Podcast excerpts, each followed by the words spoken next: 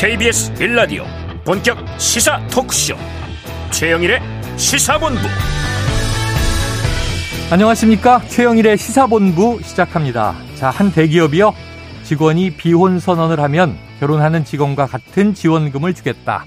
이런 발표를 했습니다. 자 과거처럼 결혼이 필수가 아니라 선택이 된 시대에 이 다양성을 존중하기 위해 만든 제도라는 건데요. 자 기본급 100%와 특별 유급휴가 5일을 한 직원이 비혼 선언 1호로 받았다고 하네요. 자, 새해가 오고 이렇게 1호 비혼 선언, 이 나오자 사내 게시판도 뜨거웠다고 하는데요. 자, 여러분들의 생각은 어떠신지 궁금합니다. 한 3주 후면 이제 설 명절이 다가오죠. 여러 세대가 모이면 이 찬반 양론, 감론을박도 있을 것 같습니다. 저희 할머니 같았으면 저출산이라고 하는데 시집장가 보내야지 왜 그러누 이렇게 얘기하셨을 것 같은데요. 또 이 MZ 세대는 형평성에 맞는 당연한 일이다. 이렇게 공감할 것도 같습니다. 그런데 이 세태 비판, 이 세태 유감을 일반화하기보다는요, 나 자신의 선택이 중요한 것입니다. 각자 내 삶, 내 인생을 잘 결정하는 과정과 결과가 모여서 사회 분포를 이룰 때 그것이 그 시대를 표현하는 대세가 됩니다. 자, 지금 우리 사회 결혼과 비혼의 사이, 또 그 차이는 얼마나 될까? 그 밖에 다양한 우리 생애 주기의 선택들은 어떤 모양을 만들어낼까 궁금합니다. 최영일의 시사본부 출발합니다. 네, 오늘 1부에서는요, 오늘의 핵심 뉴스를 한입에 정리해드리는 한입뉴스 기다리고 있고요. 2부 10분 인터뷰, 지난해 말, 이 누리호의 주역인 고정환 본부장 등의 사퇴서 제출로 불거진 한국항공우주연구원 내 갈등, 그 원인이 무엇인지 좀 알아보겠습니다. 이어서 정치권 취재 뒷이야기를 들어보는 불사조 기자단 그리고 IT본부가 준비되어 있습니다.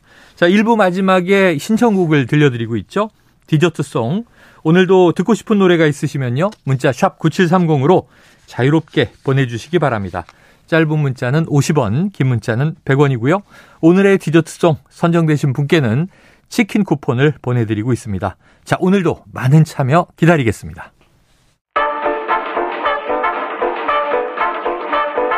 최영일의 시사본부 한입뉴스. 네, 오늘의 핵심 뉴스를 한입에 정리해 봅니다. 한입뉴스.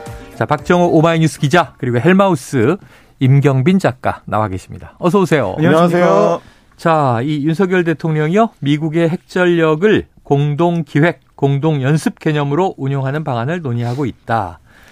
어, 이게 이제 신년 매체와의 인터뷰에서 나왔던 이야기인데 이게 조 바이든 미국 대통령이 관련 질문에 no라고 답변했다고 해서 조금 이게 문제가 있었어요? 네, 그러니까 윤 대통령이 어제자 조선일보 인터뷰에서 핵무기는 미국의 것이지만 정보 공유와 계획, 훈련을 한미가 공동으로 해야 된다 이렇게 말을 했고 네.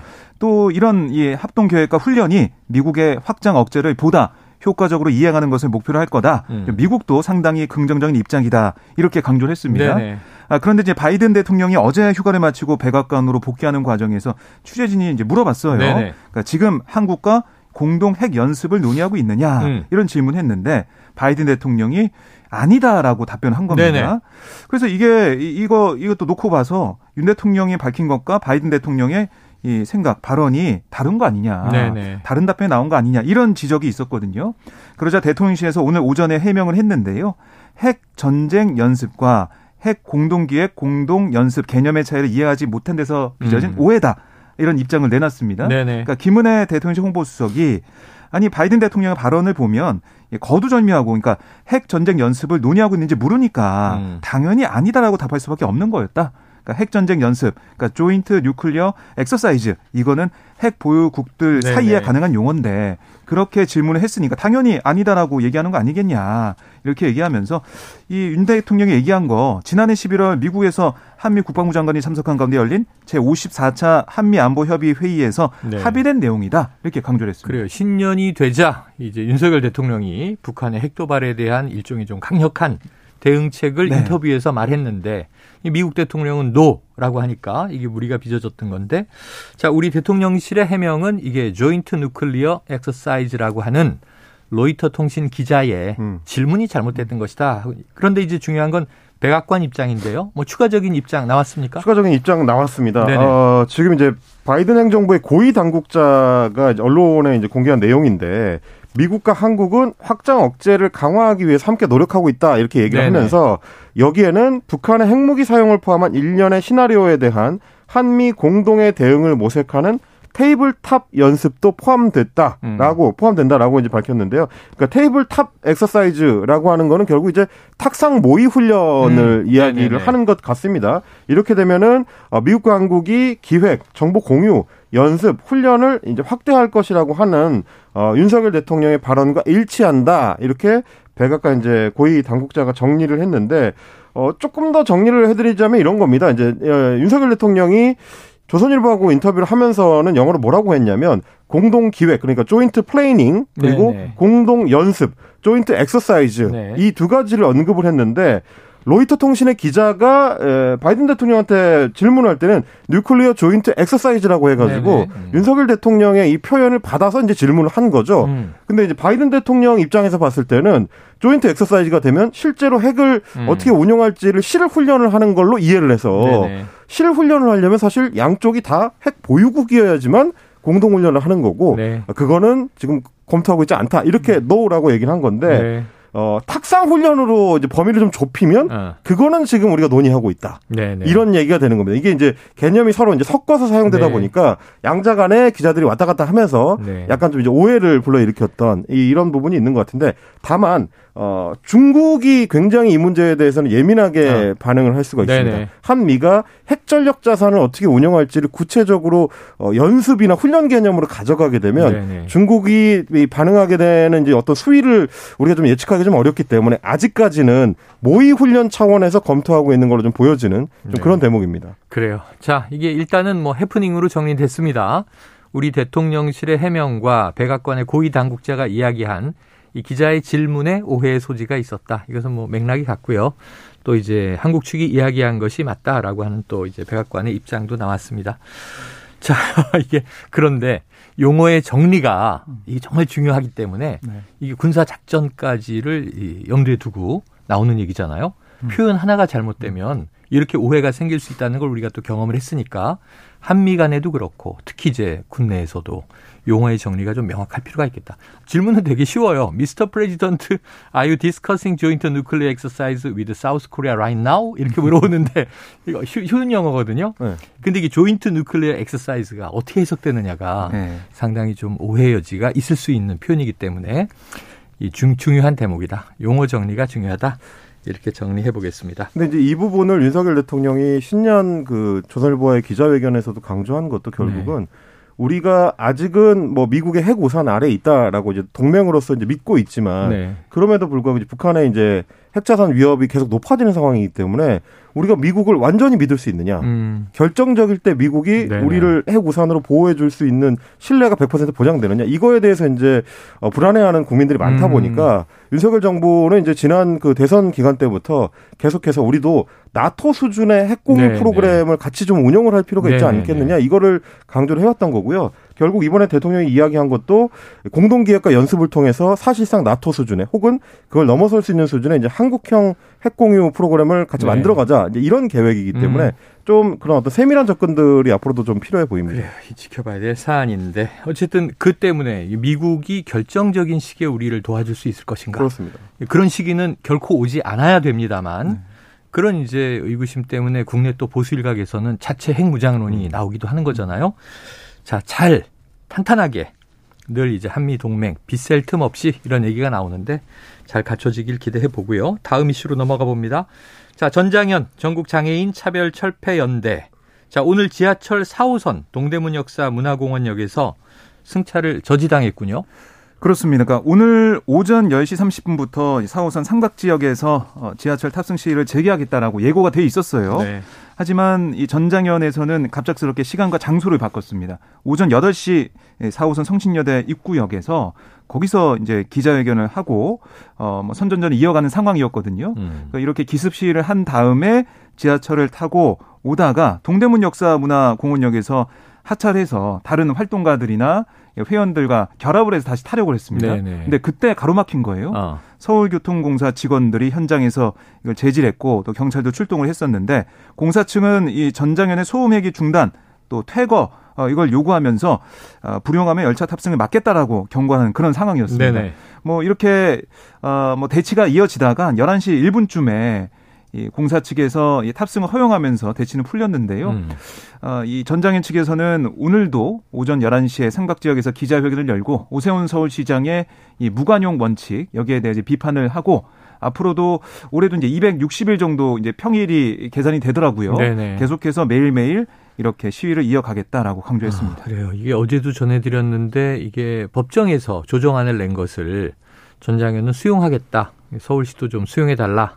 서울시 측은 지금 5분이라는 시간이 얼마나 긴지 아느냐. 그렇군요. 1분도 음. 어렵다 이런 얘기를 이제 내놓고 있는 거죠.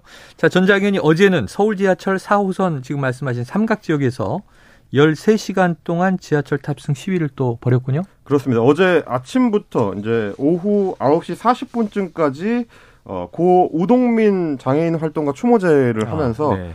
어, 탑승을 이제 계속 시도하는 이제 시위를 벌였는데요. 그러다 보니까 서울교통공사에서는 퇴근길 열차를 비롯해서 이제 지하철 4호선에 대해서 13대를 무더기로 이제 무정차 통과하도록 네. 그래서 삼각지역에 이제 어, 차가 아예 서지 않는 그런 상황이 좀 계속 벌어졌습니다.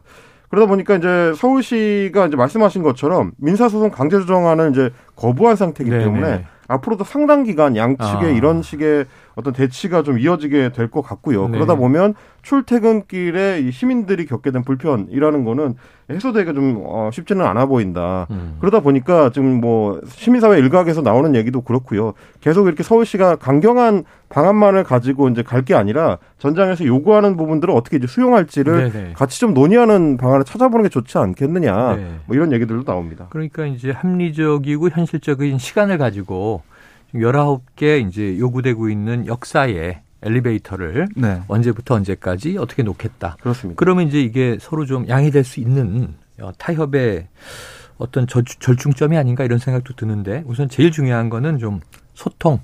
그래야 시민 불편이 사라지지 않을까. 또 장애인들의 요구도 어, 어느 정도 수용이 되지 않을까 생각해 봅니다. 다음 이슈를 보죠. 이 우리가 신년 초 어제 시무식이라고 말씀드렸는데 윤석열 대통령이 이제 신년 사를 냈고 신년 기자회견은 없었고 아직 없는 상황이고 대신 이제 신년 인터뷰가 한 며칠 실렸죠. 근데 여기서 이제 중대 선거구제로의 선거제도 개편 이야기가 나왔습니다. 네. 자, 어제 이제 오부 요인 어, 모여서 신년 인사회도 있었는데요. 윤석열 대통령과 김진표 김진표 국회의장이 선거제 개편에 한 목소리를 냈다. 그럼 이제 중대 선거구제가 좀 탄력을 받는 걸까요? 우선 윤 대통령이 이렇게 중대 선거구제에 대해서 뭐 대표성을 좀 더 강화하는 방안을 검토해 볼 필요가 있다라고 네. 긍정적인 입장을 내놓은 상황이잖아요. 네. 그렇기 때문에 여당 입장에서는 윤 대통령의 이런 발언을 좀 받아서 아마 선거구제 개편이 필요하다 이런 얘기를 할 수밖에 없는 음. 상황이고요.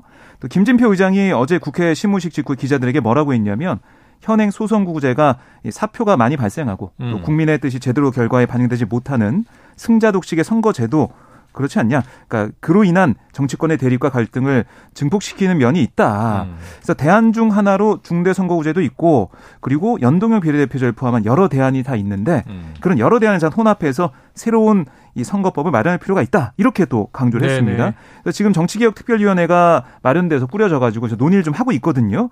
늦어도 2월 중순까지는 선거법 개정안을 좀 복수로 제안하고 300명 의원 전원이 참여하는 전원위원회 회부를 해서 어. 3월 중순까지는 내년에 시행할 총선 선거제도 확정할 계획이다. 이렇게 또 못을 박았습니다. 네네.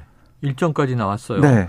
자, 중대선거구제가 이제 내년으로 다가오고 있는 이 총선에 시행이 된다면 여러 가지 좀 파장이 있을 것 같은데 자 먼저 네. 중대선거구제가 현재 소선거구제잖아요. 네. 뭐가 다른지 좀 간략하게 설명해 주시고 네. 여야 입장은 어떻게 나오고 있습니까? 뭐 간단하게 설명을 하자면 이제 소선거구제는 한 개 지역구에서 네. 한 명의 당선자만을 뽑는 네. 방식인데 그 대신 선거구를 이제 잘게 쪼갠 거죠. 그렇습니다. 지금 우리가 이제 시행하는 방식이 네, 이제 소선구제고요. 그리고 중대선거구제로 하면 지금 예를 들면 뭐 갑을병 이렇게 한 개 구를 인구의 분포에 따라서 이제 여러 개를 쪼개서 선거구를 만들 고 거기서 각 한 명씩의 이제 당선자를 선출하는 방식 이게 지금 소선구제라면 묶어버리는 거죠. 네. 갑, 을, 병을 하나로 묶어서 음. 뭐 예를 들면 강동구 지역구에 뭐 서초구 그렇습니다. 네. 뭐두 명의 당선자를 낸다, 세 명의 음. 당선자를 낸다. 인구에 따라서 그렇습니다. 그러면 이제 1, 2위가 당선될 수도 있고 네네. 1, 2, 3위가 당선될 수도 있고 네네. 이게 이제 중대 선거구제를 뜻하는 건데 예. 이렇게 재편성을 했을 경우에는 어, 원래는 지역구도 타파에 어느 정도 도움이 될 수 있지 않겠느냐라는 네. 주장도 있었습니다. 왜냐하면 이제 줄어들고 그렇습니다. 영남 지역구라든지 호남 지역구라든지 이런 곳은 대체로 양당에서 이제 서로 네네. 독식하는 구조로 돼 있었는데 공천만 받으면 당선된다 이런 룰이잖아요. 그렇죠. 이제 뭐 예를 들면 영남에서는 국민의힘이 무조건 유리하고 네. 호남에서는 민주당이 무조건 유리하고 이런 네. 게 있었는데 세 명까지 당선시킨다고 하면 음. 그 중에 영 뭐 국민의힘도 들어가고 민주당도 들어가고 네네. 여차하면 뭐 정의당 같이 제3당도 예, 예. 들어갈 수 있는 여지가 음. 열린다라는 주장이었는데 네. 반대쪽에서는 그렇게 해봐야 어. 자칫하면 영남에서는 국민의힘이 1, 2, 3등 다 하고 네. 호남에서는 민주당이 1, 2, 3등 다 하는 오히려 역효과가 날 수 있다. 그게 왜냐하면 복수공천을 해서 한 당에서 후보가 여럿이 나오니까 음. 그렇죠. 그것도 그렇고요. 이제 네. 복수공천을 제도적으로 막는다고 해도 무소속으로 출마하는 아. 비슷한 계열의 후보들 어떻게 막겠느냐. 이제 이런 문제들이 에서 무소속으로 나왔다가 복당하는 그렇습니다. 흔히 그런 경우가 있어서 이게 간단한 네. 문제는 아닌데 네. 그러다 보니까 양당에서도 다 의견들이 엇갈리고 음. 자기 지역구가 어디냐에 따라서도 정치인들의 어떤 생각이 아. 좀 엇갈리고 계산이 다르고 이렇게 나오는 겁니다. 이재명 민주당 대표 같은 경우는 장점으로는 소수자들의 진입이 가능해지고 신입의 네. 진, 신인의 진출이 어, 용이하다는 주장도 있지만 음. 한편으로는 기득권, 소위 유명하고 경제력 큰 사람들만의 장이 될 수도 있다. 음. 그래서 장단점을 다 고려해서 당내 의견을 모아가는 중이다라고 네네. 이야기를 했고요. 네. 국민의힘 같은 경우는 그 동안에는 이 선거제도 개편에 좀 소극적이었는데 음. 대통령이 신년사에서 아, 신년사에 맞 준하는 음. 기자회견에서 이런 얘기를 네. 했기 때문에 인터뷰에서. 바로 이제 반대하기는 좀 어려운 분위기가 형성이 되고 있고요. 네. 그래서 조호영 원내대표 같은 경우도 오늘 아침에 있었던 원내대책 회의에서 지금까지 계속되어 온 소선구제에 대한 폐단들이 많이 지적되고 있기 때문에 네. 이제부터라도 어, 장단점을 치열하게 토론해서 음. 우리에게 가장 적합한 제도에 대한 합의를 만들어내야 될 것이다 이렇게 얘기를 했습니다. 네. 이 이야기의 이 외면을 보면 아, 이제부터 논의를 시작해 봅시다이지만 음. 내면을 보면 뭐라고 정해놓지 말고 일단 이야기해 봅시다. 네네. 쪽에 조금 더 무게가 가 있는 거라서 어. 중대선거구제를 꼭 합시다라는 거는 아닌 걸로 양쪽 네네. 다 보이는 음. 그래서 이제 굉장히 좀 조심스럽게 봐야 되는 측면들이 좀 그래요. 있습니다. 여러 가지 지금 해석과 분석들이 나오고 있는데요. 어쨌든 이제 정치적으로 좀 뜨거운 이 탄력을 받고 있는 것 같습니다. 박지원 전 국정원장 보니까 이 야당의 의제를 대통령에게 선점당했다. 음. 뭐 이런 또 얘기도 하고요. 지켜보도록 하죠. 왜냐하면 지난 20대 국회에서도 이 선거제 개편을 했어요. 네. 근데 지난 이 총선 보셨지만 위성정단이라는 등장해서 좀 다당제, 지금 그렇죠. 얘기한 대로 선택의 다양성을 좀 보장하자라고 개편한 선거제도가 엉뚱한 위성정당으로 음. 비례대표를 또 양당이 싹쓸이 하지 않았습니까? 그렇습니다. 이게 결국은 꼼수를 자꾸 쓰면 음. 특히, 특히 이제 국회에서 일하시는 분들이 정치인들이 그럼 이게 잘 만든 제도도 이게 참 의미가 없어지더라. 이걸 국민들이 경험하고 있기 때문에 이번엔 어떻게 될지 지켜봐야 되는데 네. 지금 내년 4월이 총선이고 1년여 남았으니까 선거구제 개편은 시한이 있잖아요. 네. 1년 전까지 해야 돼요. 그래서 4월에 올 4월까지 그렇습니다. 법제가 개편돼야 된다. 네, 촉박합니다. 촉박한 상황이고 그리고 이제 오는 3월 8일 국민의힘 전당대회가 아, 또 있잖아요. 그렇죠. 그 전까지 여야 논의가 좀 현실적으로 이루어지기 어렵지 않을까 아. 하는 얘기도 있습니다. 그리고 뭐 긍정적으로 평가하는 의원들의 목소리도 많이 나오고 있는 네네 반면에 네, 네. 민주당 쪽 얘기를 들어보니까 반대하는 목소리도 많더라고요. 네. 왜냐하면 소선구제가 가지고 있는 뭐 단점도 있지만 음. 대통령제 하에서는 소선구제가 더 맞는 거 아니냐라는 네. 그런 지점 그리고 중대선거구제의 폐해라고 할까요? 그러니까 이 뭔가 명망가들 이름이 알려진 사람들이 네. 다수 다 당선되기 때문에 초선과 재선 의원들은 불리하다 어. 이런 얘기도 나오고 있어요. 네. 그러니까 국민의힘 쪽에서는 대통령이 중대선거구제 얘기를 했기 때문에 뭐 공개적으로는 어떨지 모르겠지만은 네네. 민주당 쪽에서는 반대 입장이 좀 네. 나오고 있는 그런 상황입니다. 그래 사실은 뭐 네. 아까 이제 지난해 있었 어, 지난 총선 때 있었던 그 이제 비례대표 제도가 음. 악용되는 사례를 말씀해 주셨는데 어떤 제도든지 마찬가지긴 합니다. 네. 그래서 정당 민주주의 차원에서 봤을 때는 당원들이 후보를 공천할 수 있도록 장치를 만드는 게 음. 제일 좋은 것 같지만 실제로 이제 정치학 쪽에서 연구한 결과들을 보면 더 많은 신인 정치인들이 발굴되고 더 적극적으로 전출할 수 있게 해주는 제도적 장치는 오히려 네. 당 대표를 중심으로 공천권을 일방적으로 행사하는 맞아요. 것이다. 정당 내에서 신인을 다수 공천하고 그렇죠. 좀 과도하게 다선한 중진들은 좀 물러나고 그렇죠. 물갈이를 정당 내에서 우선하는 게 먼저지. 음. 그 이제 예. 당원 민주주의라는 대원칙과 또 안 맞는 그런 결과들이 실제로 나오다 보니까. 제도적 장치라는 걸 설계할 때는 굉장히 좀 섬세하게 접근을 해야 된다라는 네. 얘기고요. 그러다 보니까 이제 박정희 기자님 지적하신 것처럼 4월 10일까지 을 마무리를 해야 되는데 네. 남은 기간 동안에 그게 가능하겠느냐 물리적으로 아, 그러다 보니 결국 이제 여의도 일각에서 나온 얘기는 대통령이 이 의제를 던진 것 그리고 음. 이제 국민의힘 내부의 움직임으로 봤을 때 이게 소위 말하는 이제 정계 개편을 위한 하나의 이제 음. 핑계일 뿐이고 네. 실질적으로 이 제도적 장치를 마련하려는 것에 대해서는 실효성이 없는 거 아니냐. 아. 또 이런 분석들도 한편에서 나오고 있습니다. 알겠습니다. 그리고 예측 하나만 더 전해드리면 네. 국민의힘의 김종인 전 비상대책위원장이 음. 오늘 KBS 최경영의 최강 시사 아, 네, 인터뷰를 네, 했어요. 네. 그렇습니다. 근데 내년에 당장 총선인데 지금 국회에서 중대 선거구제 한다고 해서 과연 실현이 되겠느냐? 거의 불가능하다. 아, 거의 이렇게 불가능하다. 또 예측을 했습니다. 알겠습니다. 그래서 제가 이 어제 그 말씀드렸던 네. 신년 기자회견 관련해 가지고 추가로 하나 더 말씀을 드려야 될 것 같은데. 신년 기자회견 아직 없었고 인터뷰. 어, 신년 기자회견이 없었고 네. 이제 87년 이제 민주화 체제 이후에 어, 대부분의 대통령들이 했다. 이제 어제 네, 제가 그 말씀을 드렸는데 2000년까지 87년부터 2000년까지를 봤을 때는 음. 96년에 이제 김영삼 전 대통령이 건너뛰었던 경우가 이제 한 개 사례가 있고요. 2000년 이후에 우리 이제 민주화가 네 어느 정도 안정화된 이후로는 어, 뭐 노무현 전 대통령이라든지 김대중 전 대통령은 매년 네. 꼬박꼬박 했었고 이명박 전 대통령 같은 경우는 첫해 신년 기자회견을 하고, 하고 그 뒤로는 이제 신년 연설로 신년사, 가름하는 신년사. 예, 형식을 주로 취했었다라는 차이를 좀 한 번 더 말씀을 드리고 싶은 게 네. 지금 저희가 이제 중대선거구제 가지고 이 얘기를 하는 것도 사실 어. 신년 기자회견이 있었더라면 네. 기자들이 조금 더 활발하게 좀 질문을 네. 하고 이 논의가 좀 무르익을 수 있는 어떤 계기가 됐었을지도 않았을까 알겠습니다. 뭐 이런 생각을 좀 하게 됩니다. 네. 자, 지금 시간 12시 42분을 향해 가고 있습니다. 자, 점심시간 교통 상황 알아보고 이어가겠습니다. 교통정보센터의 이현 리포터 나와주세요. 네, 교통량은 많이 줄었습니다. 현재 심한 정체는 돌발 구간 중심으로 나타나고 있습니다. 먼저 제2경인고속도로 북의왕 부근입니다.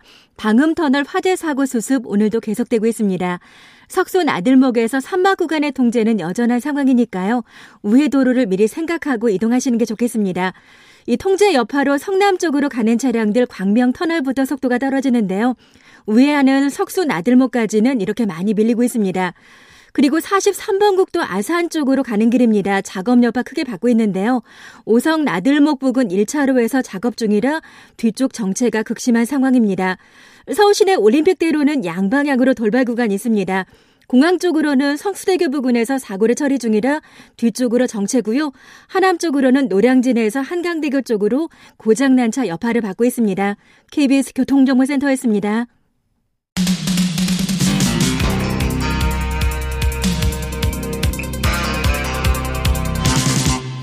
최영일의 시사본부. 네, 민주당 이재명 대표는 어제 경남 양산의 평산마을을 찾았습니다. 문재인 전 대통령을 예방했는데요.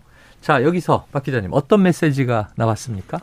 네, 그러니까 이재명 대표와 지도부가 한 시간 반 정도 음. 문재인 전 대통령 부부와 오찬과 다관하면서 대화를 나눴는데요. 이 자리에서 문 전 대통령은 현 정국에 대해서 민주주의가 퇴행하는 것 같아서 안타깝다. 음. 역사가 퇴행하는 것 같아 안타깝다. 어렵게 이룬 민주주의가 후퇴하지 않도록 지켜야 한다. 이런 취지로 말했다고 복수의 참석자들이 전했고요. 네. 아, 그리고 뭐 이 분위기는 계속해서 화기애애했다라고 참석자들이 얘기를 했는데 어쨌든 문 전 대통령이 이 자리에서 이재명 대표 중심의 노력까지 언급을 했거든요. 음. 결국 이 민주주의 후퇴라는 현 지금 민주당의 기조, 어, 비판 지점과 문재인 전 대통령의 이제 발언이 음. 이제 맞아 들어가는 부분이 있기 때문에 공감이 나왔기 때문에 검찰 조사를 앞두고 있는 이재명 대표 입장에서는 이 비이재명계 그러니까 친문계와의 화학적 결합을 좀 도모할 수 있는 네네. 단일 대오를 유지할 수 있는 어, 그런 하나의 에, 뭔가 세레모니가 됐다 음. 이렇게 좀 보고 있는 것 같습니다. 자 민주주의가 이제 후퇴하고 있는 것 아니냐 이런 네. 전제를 깔고 있고 이 전임 대통령과 현 야당 또 제1당 대표가 만난 거예요. 국민의힘에서도 반응이 나왔겠죠? 그렇습니다. 주호영 원내대표 같은 경우는 이제 굉장히 좀 강력하게 비판을 네. 했는데요. 제발 자중하시라라고까지 어. 이야기를 했습니다. 문재인 전 대통령을 만나 뵙고 진솔하게 당신이 집권하던 시절에 5년 동안 대한민국 민주주의가 어떻게 됐는지 토론하고 싶다. 음. 또 이렇게 이제 비꼬기도 했고요. 어, 그러면서 이제 5년 동안 적폐몰이 한다고 과도한 권한을 남용을 했고, 검찰과 사법부를 장악해서 자기 편 비리를 덮어주고, 어, 검찰에 대해서는 정기 인사철도 아닌데, 수시로 자기 편 비리 수사하려는 수사팀을 해체했다. 뭐 이런 네. 식의 이제 비판적 얘기들을 쏟아냈고, 어, 문재인 전 대통령이 신년에 민주주의 후퇴를 언급하는 거는 잊혀지고 싶다는 본인의 말씀과도 맞지 않다. 어. 그러면서 국민들로부터 저런 분을 5년간 어떻게 대통령으로 모셨는가 의아심이 들게 할 뿐이다라고 음. 이야기를 했습니다. 그러니까 사실은 뭐 박정원 기자 짚어주신 것처럼 민주당 내부에서는 어떤 음. 결속을 단단하게 하는 굉장히 좀 어떤 중요한 계기가 됐지만 네. 예, 국민의힘이 봤을 때는 그 결속 자체가 어이뭐 내년 총선을 위해서 결코 유리한 게 아니기 때문에 뭐 이런 식으로 이제 문재인 전 대통령에 대한 비판을 예, 말을 얹기도 했습니다. 네. 자, 제가 궁금한 건 어제 이 대목에서 어제 그 대통령이 주관한 신년 인사식이 있었잖아요. 오보 요인도 네, 네. 여기에 이제 민주당 이재명 대표도 초청을 했다는 거죠. 그렇습니다. 대통령실은. 네. 그런데 이제 이, 이 기자, 기자가 질문을 하니까 이재명 대표는 처음 듣는다. 네. 이거 몰랐다. 이 음. 그런 취지였고. 근데 민주당 당대표 비서실장은 네. 이메일로 온 건 맞다. 그런데 전화 한 통 없이 이메일만 띡 왔는데 일정이 있어서 못, 가, 못 간다고 회신했다 이런 얘기예요. 네. 요거는 2부 불사조 기자단에서 좀 자세하게 저희가 어떻게 된 상황인지를 들어보려고 합니다. 자, 다음 이슈로 넘어가 보죠. 이 정부가 주택 시장 경착륙을 막기 위해서 규제 지역을 대거 해제한다. 자, 어떤 내용입니까? 네, 지금 여권 고위 관계자 얘기가 좀 나오고 있는데요. 네. 강남 서초 송파구, 뭐 이른바 강남 3구와 네. 용산구를 제외하고 부동산 관련 규제를 몽땅 다 풀 거다. 네네. 이렇게 얘기를 했다는 거예요. 그러니까 문재인 정부 때 부동산 가격이 급등하면서 어떻게 보면 부동산 규제에 규제를 더해 왔잖아요. 그랬죠. 이 규제를 대거 푸는 건데 특히 이제 투기 지역 투기 과열 지구 전면 해제가 유력한 상황이다라고 어, 볼 수가 있겠습니다. 그러니까 지금 보면은 부동산 시장 아마 경험해 보신 분은 아시겠지만은 집을 내놔도 안 팔리고 음. 또이 전세가 안 빠져가지고 어디 음. 가지도 못하는 상황. 뭐 거래 절벽이라고 하죠. 그렇습니다. 거래 절벽이고 뭐 빌라 문제도 많이 터져 있는 상황 네네. 아니겠습니까? 이 거래를 좀 활발하게 좀 해서 경착륙을 막겠다라는 정부의 계산 전략이 좀 들어 있는 거예요. 음. 그러니까 이렇게 되면은 어떻게 보면은 문재인 정부 시절 전으로 돌아가서 부동산 시장 활성화에 계속해서 박차를 가하게 되는 건데, 근데 과연 지금 대세가 금리 음. 인상이나 아니면 경기 침체가 눈에 보이는 상황에서 이렇게 풀어준다고 해도 과연 살 사람이 있겠느냐 네. 이런 지적도 나오고 있는 거고요. 그리고 이렇게 다 풀어준다는 것은 정말로 부동산 시장이 어렵구나. 어, 지금 들어가면 안 되겠구나. 음. 이런 시그널을 준다. 이런 분석도 있습니다. 네. 이건 또 이제 어떤 구체적인 조치들이 취해지는지 부동산 정책이 공식적으로 발표되면 저희가 한번 분석을 해보도록 하겠습니다. 이제 결국에는 수요를 자극을 해서 이제 네. 부동산 경기를 어느 정도 좀 안정화를 시켜보겠다. 혹은 음. 어, 떨어지더라도 좀 이렇게 부드럽게 착륙할 수 있도록 연착륙을 유도하겠다라는 의지를 보인 것 같은데요. 음. 대체적으로 이제 부동산 시장 전문가들이 하는 얘기는 결국 부동산 경기를 결정하는 거는 유동성이고 네. 그 유동성은 대출 금리가 지금 목줄을 쥐고 있는 상황이기 네, 네. 때문에 네. 한국은행이라든지 이제 미국의 연준이라든지 다 대체로 금리를 올려가는 분위기에서는 정부의 조치만으로 그런 연착륙 유도가 쉽지는 않을 네. 것이다. 물론 정부 입장에서는 뭐라도 해봐야 되기 때문에 최대한의 음. 정책적 어떤 대안들을 계속 좀 만들어 가고 있습니다만은 상황은 올해 내내 쉽지는 음. 않을 것 같다라는 게 좀 대체적인 분석인 것 같습니다. 네. 아유, 참 지난 정부에서는 이게 그렇게 규제를 정부가 하려고 하는데도 네. 못 잡아가지고 가격이 뛰어서 난리였는데 네. 음. 이번 정부에서는 또 어떻게든 좀 시장을 살려보려고 하는데 지금 이제 냉랭하다 이런 얘기죠. 박근혜 네. 정부 시절에 이제 최경환 경제부총리가 빚내서 집 사라 무리가 좀 있었는데 지난 연말에 또 사면 복권 되니까 네. 그 생각이 나더라고요. 네. 그리고 뭐 원희룡 국토부 장관이 이번에 그 새해 연초에 한 방송에 출연해가지고 음. 집값은 국가가 어쩔 수 없다 뭐 이렇게 아, 얘기를 했어요. 네네. 근데 이 말을 들으면서 아마 많은 분들이 아니 그렇게 이제 집값 못 잡는다고 어. 집값이 문제다라고 많은 비판 여론이 있었는데 비판을 음. 당시 뭐 야당에서 했었는데 네네. 지금 이제 와서 정권 바뀐 다음에 집값은 국가가 어쩔 수 없다 이런 발언이 나오는 것 자체 물론 이 여러 가지 맥락상 보면은 음. 이 부동산은 계속해서 우리가 이제 규제나 이런 것들 해소해 가면서 경착륙이 아니라 연착륙 가야 된다 이런 네. 취지에 나온 말이지만 국가가 어쩔 수 없다라고 한 그 얘기가 주무 장관 입에서 나온 건 좀 문제가 있는 게 아니냐 이런 비판도 나오고 있습니다. 네, 자 어쨌든 이 부동산 계속 지켜봐야 될 것 같습니다. 정권 교체의 제일 또 큰 축 중의 하나를 LH 사태를 비롯해서 부동산 문제로 짚은 전문가들도 많기 때문에 이번 정부도 이제 주목을 받고 있는 거죠. 다음 이슈로 가봅니다. 오늘이요 중국발 입국자에 대한 고강도 방역 대책이 시행된 첫날인데 좀 어떤 상황입니까? 네, 지금 어제 이제 검사를 했잖아요. 검사를 해서 중국발 항공기의 국내 기착지 인천도 일어나가 됐고 음, 새해부터 시작이 된 거죠. 그렇습니다. PCR 검사는 이 또 중국에서 배편을 국내에 입국하는 하순자에도 적용되고 있는 상황인데요. 어제 이제 검사를 쭉 해봤습니다.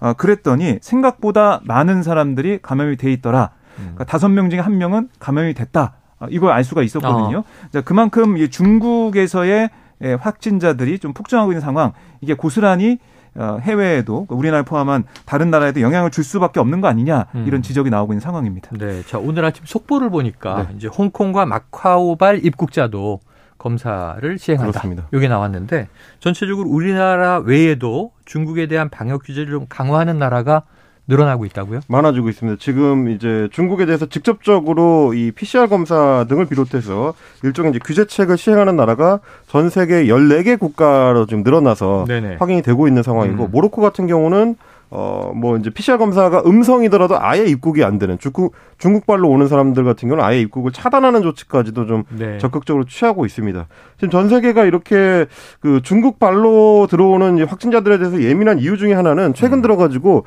코로나19 오미크론 변이에 하위 변이가 추가적으로 계속 네네네. 늘어나고 있어서 게다가 이 하위 변이들 중에서도 면역 회피력이 굉장히 강한 종들이 아, 있어서 네. 그걸 이제 미리 막기 위한 건데요. 예를 들면 XBB 1.5 변이 같은 아, 경우는 네. 어 굉장히 좀 그 전파 속도도 빠르고 면역 회피 능력이 우수한데 지금 음. 미국에서 굉장히 좀 네, 유행이 네, 네. 많이 되고 있거든요. 백신이 무효하다 이런 얘기가 나오더라고요. 그렇습니다. 근데 이제 아직까지는 이 바이러스가 중국에 유입되지는 않은 상황으로 음. 보여지는데 네. 조만간 퍼지게 될 거라서 그렇겠죠. 그 파급 효과를 좀 줄이기 위한 조치다 이렇게 보시면 될 것 같습니다. 알겠습니다.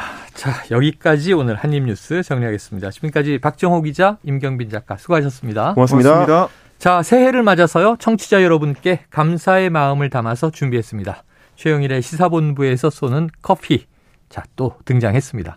최영일 커피. 추첨을 통해서 드리고요. 새해 복 많이 받으시라는 마음을 담았습니다. 자, 짧은 문자 50원, 긴 문자 100원 드는 샵 이 9730으로 이 보내주시면 어, 저희가 이 추첨을 통해서 보내드릴 거고요. 또 소중한 청취 의견 감사하게 받겠습니다. 자, 오늘의 디저트송은 이 청취자 8271님. 자, 졸업 시즌입니다. 오늘은 사랑하는 조카의 초등학교 졸업식이네요. 요즘은 졸업식을 1월에 하더라고요. 졸업하는 모든 학생들 축하하고 응원합니다. 격려 메시지와 함께 더 클래식의 졸업을 신청해 주셨습니다. 노래 듣고 입으로 돌아옵니다.